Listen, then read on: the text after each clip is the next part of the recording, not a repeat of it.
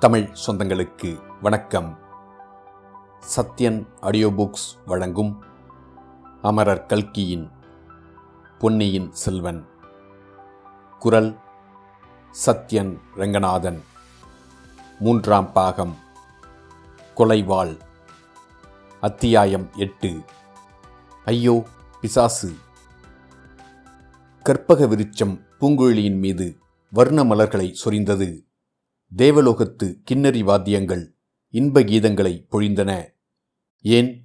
பூங்குழலியின் மேனி நரம்புகளே யாழின் நரம்புகளாகி தெய்வகானம் இசைத்தன. இளவரசரின் கனிவு செறிந்த மொழிகள் அவளுக்கு அத்தகைய போதையை அளித்தன. இளவரசே நான் தேவலோக கன்னிகை அல்ல ஏழை ஓடக்கார பெண். தாங்கள் அருந்தியதும் தேவலோகத்து அமுதம் அல்ல குழகர் கோயிலில் கிடைத்த பாலமுதம். என்றாள். நீ தேவலோக கன்னிகை இல்லை என்றால் நான் நம்பிவிடுவேனோ? வருணனின் திருப்புதல்வி அல்லவா நீ? சமுத்திரகுமாரி எத்தனை தடவை எனக்கு நீ உயிரளித்திருக்கிறாய்? உனக்கு நான் என்ன கைமாறு செய்யப் போகிறேன்? என்றார் இளவரசர். ஐயா இன்னும் ஒரு பகலும் ஒரு இரவும் தங்களுடன் இருக்க இந்த ஏழையை அனுமதிக்க வேண்டும் என்றாள் பூங்குழலி. அது எப்படி முடியும்? உடனே நான் பழையாறைக்கு புறப்பட வேண்டுமே? என்றார் இளவரசர். இல்லை தங்களை நாகைப்பட்டினத்துக்கு அழைத்துச் செல்லும்படி செய்தி வந்திருக்கிறது. யாரிடமிருந்து? இளைய பிராட்டியிடமிருந்துதான். அது யார் அங்கே? இன்னொருவன் வந்தியத்தேவனுடன் படகை இழுத்து வருகிறவன்? என் அத்தான் சேந்தன் அமுதன். இளைய பிராட்டி அவனிடம்தான் செய்தி அனுப்பியிருக்கிறார். தங்களை நாகைப்பட்டினத்தில் உள்ள சூடாமணி விகாரத்திற்கு அழைத்துச் செல்லும்படி. ஆகா என் தமக்கையின் மனம் மாறிவிட்டதா? எனக்கு முடிசூட்டும் ஆசை அகன்றுவிட்டதா? வெகு காலமாக எனக்கு புத்த சங்கத்தில் சேர வேண்டும் என்ற ஆசை உண்டு. புத்த சங்கத்தில் சேர்ந்து பிக்ஷு ஆவேன். தூர தூர தேசங்களுக்கு யாத்திரை செய்வேன். சாவகம் கடாரம் மாயிரிடுங்கம் மாபப்பாலம் சீனம் ஆகா என்னுடைய பாக்கியமே பாக்கியம். பூங்குழலி வா போகலாம் என்று கூறி இளவரசர் எழுந்து நின்றார். அவருக்கு இன்னும் முழு நினைவு வரவில்லை. சுரவேகத்திலேயே பேசுகிறார் என்று பூங்குழலி சந்தேகித்தாள். அதே சமயத்தில் தூரத்தில் ஓலமிடும் குரல் ஒன்று கேட்டது. இளவரசர் திடுக்கிட்டு நின்று பூங்குழலி அது என்ன? என்றார். ஆந்தை கத்துகிறது ஐயா. என்றாள். இல்லை அது மனிதக் குரல். ஏதோ பெரும் அபாயத்தில் சிக்கியவனின் அபயக்குரல் அவனை காப்பாற்றிவிட்டு போகலாம்.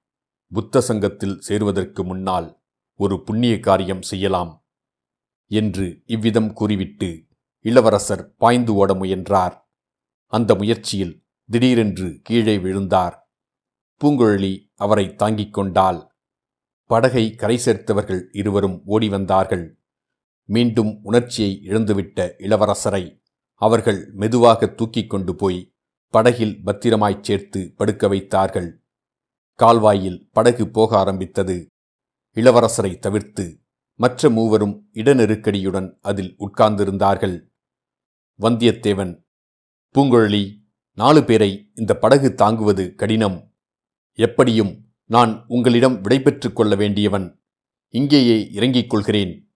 இளவரசரை பத்திரமாய் கொண்டு போய்ச் சேர்ப்பது உங்கள் பொறுப்பு. உங்களுக்கு அதிகம் நான் சொல்ல வேண்டியதில்லை என்று சொன்னான். அவனுடைய குரல் தழுதழுத்தது. நிலாகிரணம் அவன் முகத்தில் விழுந்தபோது கண்களில் முத்துத்துளிகள் ஒளிவீசி திகழ்ந்தன. கோடிக்கரை காடு தாண்டிய பிறகு இறங்கிச் செல்லலாமே என் குதிரையையும் அங்கேதான் நிறுத்தி வைத்திருக்கிறேன். அடையாளம் நினைவிருக்கிறதல்லவா? என்றான் சேந்தன் அமுதன். வேண்டாம் நான் இங்கேயே இறங்கிக் கொள்கிறேன். குழகர் கோயில் பிரகாரத்தில் சற்று நேரம் படுத்து தூங்கிவிட்டு பொழுது விடுவதற்குள் எழுந்து புறப்படுகிறேன். இல்லாவிடில் நாளைக்கு பிரயாணம் செய்ய முடியாது. வழியில் எவ்வளவு தடங்கல்களோ? என்றான் வந்தியத்தேவன். பூங்குழலி அத்தனை நேரமும் தன் மடியில் பத்திரப்படுத்தி வைத்திருந்த பொட்டணத்தை எடுத்து அவனிடம் கொடுத்தாள். இந்தா குழகர் கோயில் பிரசாதம். இதை சாப்பிட்டுவிட்டு தூங்கு என்றாள். நீங்களும் ஒன்றும் சாப்பிடவில்லையே உங்களுக்கு வேண்டாமா? கோடிக்கரையிலிருந்து காத தூரம் கால்வாயில் போய்விட்டால் எத்தனையோ கிராமங்கள். நானாவது சேந்தனாவது போய் உணவு சம்பாதித்துக் கொண்டு வருவோம். உன் விஷயம் அப்படியல்ல. நீ ஒருவர் கண்ணிலும் படாமல் பழையாறை போய்ச் சேர வேண்டும் அல்லவா? படகில் இளவரசர் இருக்கிறார் என்பதை நீங்களும் மறந்துவிடக்கூடாது. இந்த படகில் இருப்பவர் இளவரசர் என்று யார் நம்புவார்கள்? அதை பற்றி கவலைப்படாதே. எங்கள் பொறுப்பு. இந்த ஓட்டைப் படகை யாரும் கவனிக்க மாட்டார்கள். சரி அப்படியானால் இங்கேயே நான் இறங்கிக் கொள்கிறேன். அச்சமயம் மறுபடியும் அந்த ஓலக்குரல் கேட்டது. ஆ அது என்ன? என்று இளவரசர் கேட்டுவிட்டு மறுபடியும் உணர்வை இழந்தார். பூங்கொழலி எழுந்து நின்றாள். முடியாது என்னால் முடியாது. இளவரசருக்கு தெரிந்தால் என்னை மன்னிக்க மாட்டார். இன்னும் கொஞ்ச நேரம் படகில் இரு. அந்த மந்திரவாதியை சேற்றிலிருந்து எடுத்து விட்டுவிட்டு வருகிறேன். இங்கிருந்து அந்த இடம் கிட்டதான் இருக்கிறது என்று சொல்லிக்கொண்டே படகிலிருந்து கால்வாயின் கரையில் குதித்தாள். அப்படியானால் நானும் உன்னோடு வருகிறேன். அந்த பாதகனிடம் உன்னை தனியாக விடமாட்டேன் என்றான் சேந்தன் அமுதன். இல்லை அமுதா நீ படகில் இரு. இளவரசரை ஜாக்கிரதையாக பார்த்துக்கொள். நான் பூங்குழலியுடன் போய் வருகிறேன். எனக்கும் அந்த மந்திரவாதியை பார்க்க வேண்டிய காரியம் இருக்கிறது என்று சொல்லிவிட்டு பூங்குழலியை பின்தொடர்ந்து வேகமாக ஓடினான் வந்தியத்தேவன். பூங்குழலியின் மணக்கண் முன்னால் மந்திரவாதி மார்பு வரை சேற்றில் புதைந்திருக்க அவனைச் சுற்றி நரிகள் நின்று அவனை பிடுங்கித் தின்ன பார்க்கும் பயங்கர காட்சி தோன்றிக் கொண்டிருந்தது. அதற்கிடையே இளவரசர் அவளை பார்த்து பெண்ணே நீ கொலைப்பாதகி என்று குற்றம் சாட்டும் காட்சியும் தோன்றியது. இந்த காட்சிகள் அவளுடைய கால்களுக்கு மிக்க விரைவை கொடுத்தன.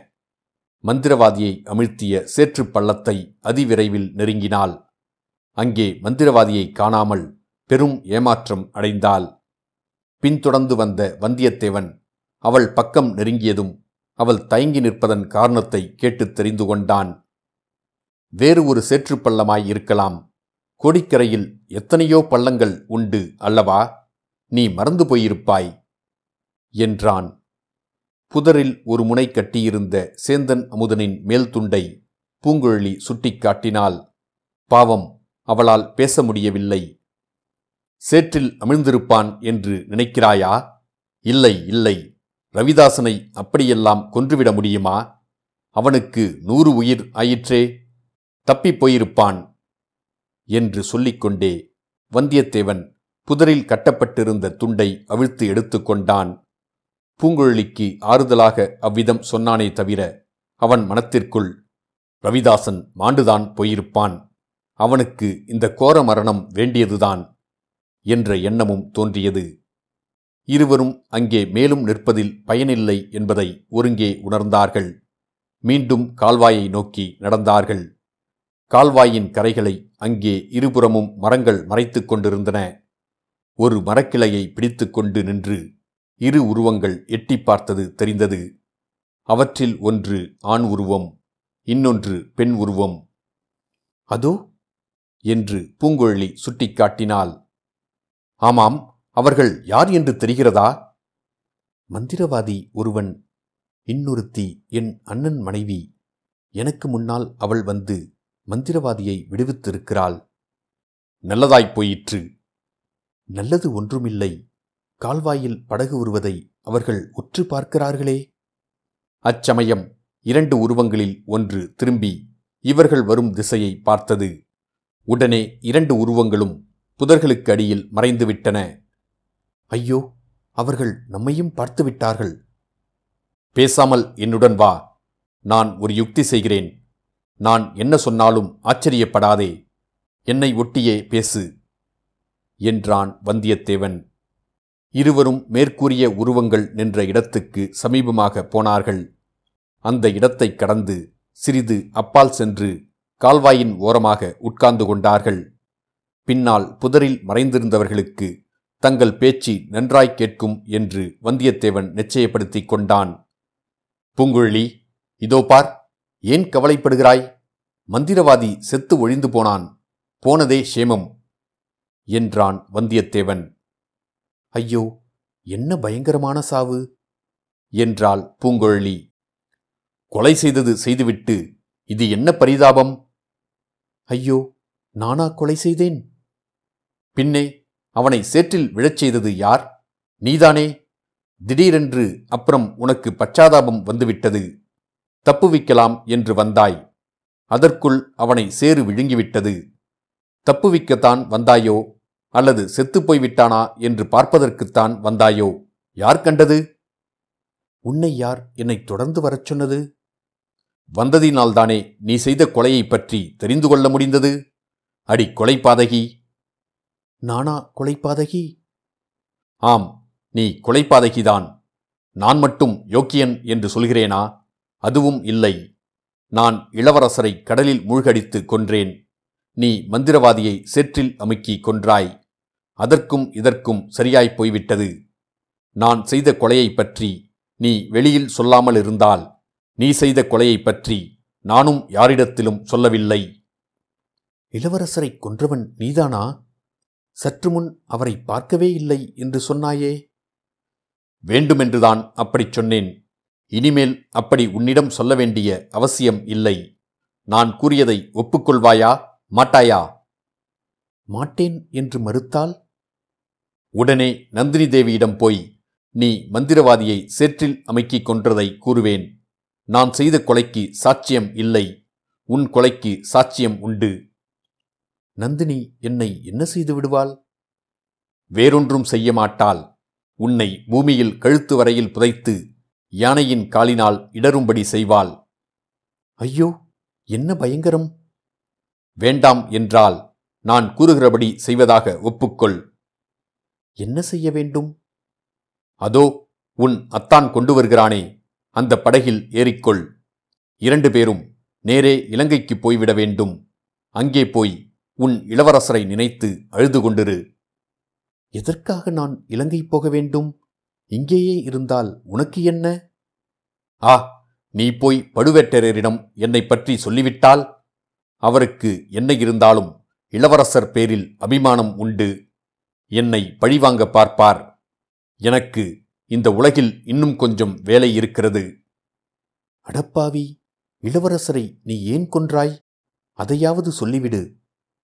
சொன்னால் என்ன? நன்றாகச் சொல்கிறேன். இளவரசரும் அவருடைய தமக்கையும் சேர்ந்து ஆதித்த கரிகாலரின் ராஜ்யத்தை பறிப்பதற்கு சதி செய்தார்கள். ஆதித்த கரிகாலர் என்னுடைய எஜமானர். அவருடைய விரோதி என்னுடைய விரோதி. அதனால்தான் இளவரசரை கொன்றேன். தெரிந்ததா? இந்த மகா பாவத்துக்கு நீ தண்டனை அனுபவிப்பாய். அதை பற்றி நீ கவலைப்படாதே. நான் சொன்னபடி நீ செய்யப் போகிறாயா? இல்லையா? செய்யாவிட்டால் வேறு வழி என்ன? அதோ படகு வருகிறது. போய் ஏறிக்கொள்கிறேன். இதோ பார் நன்றாய் கேட்டுக்கொள். படகில் ஏறியதும் நேரே கடலை நோக்கி செல்ல வேண்டும்.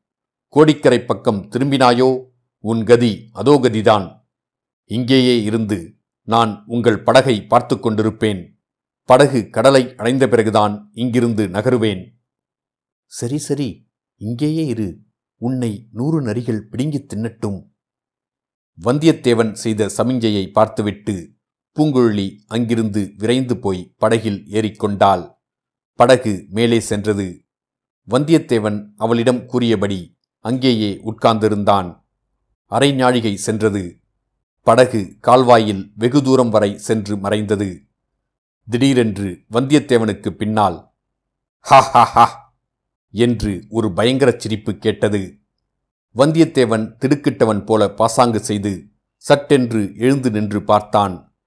மந்திரவாதி புதர்களுக்கு மத்தியில் எழுந்து நின்று பேய் சிரிப்பது போல பயங்கரமாகச் சிரித்தான். ஐயோ பிசாசு! என்று அலறிக்கொண்டு வந்தியத்தேவன் அங்கிருந்து ஓட்டம் பிடித்தான். இத்துடன் அத்தியாயம் எட்டு முடிவடைந்தது. மீண்டும் அத்தியாயம் ஒன்பதில் சந்திப்போம்.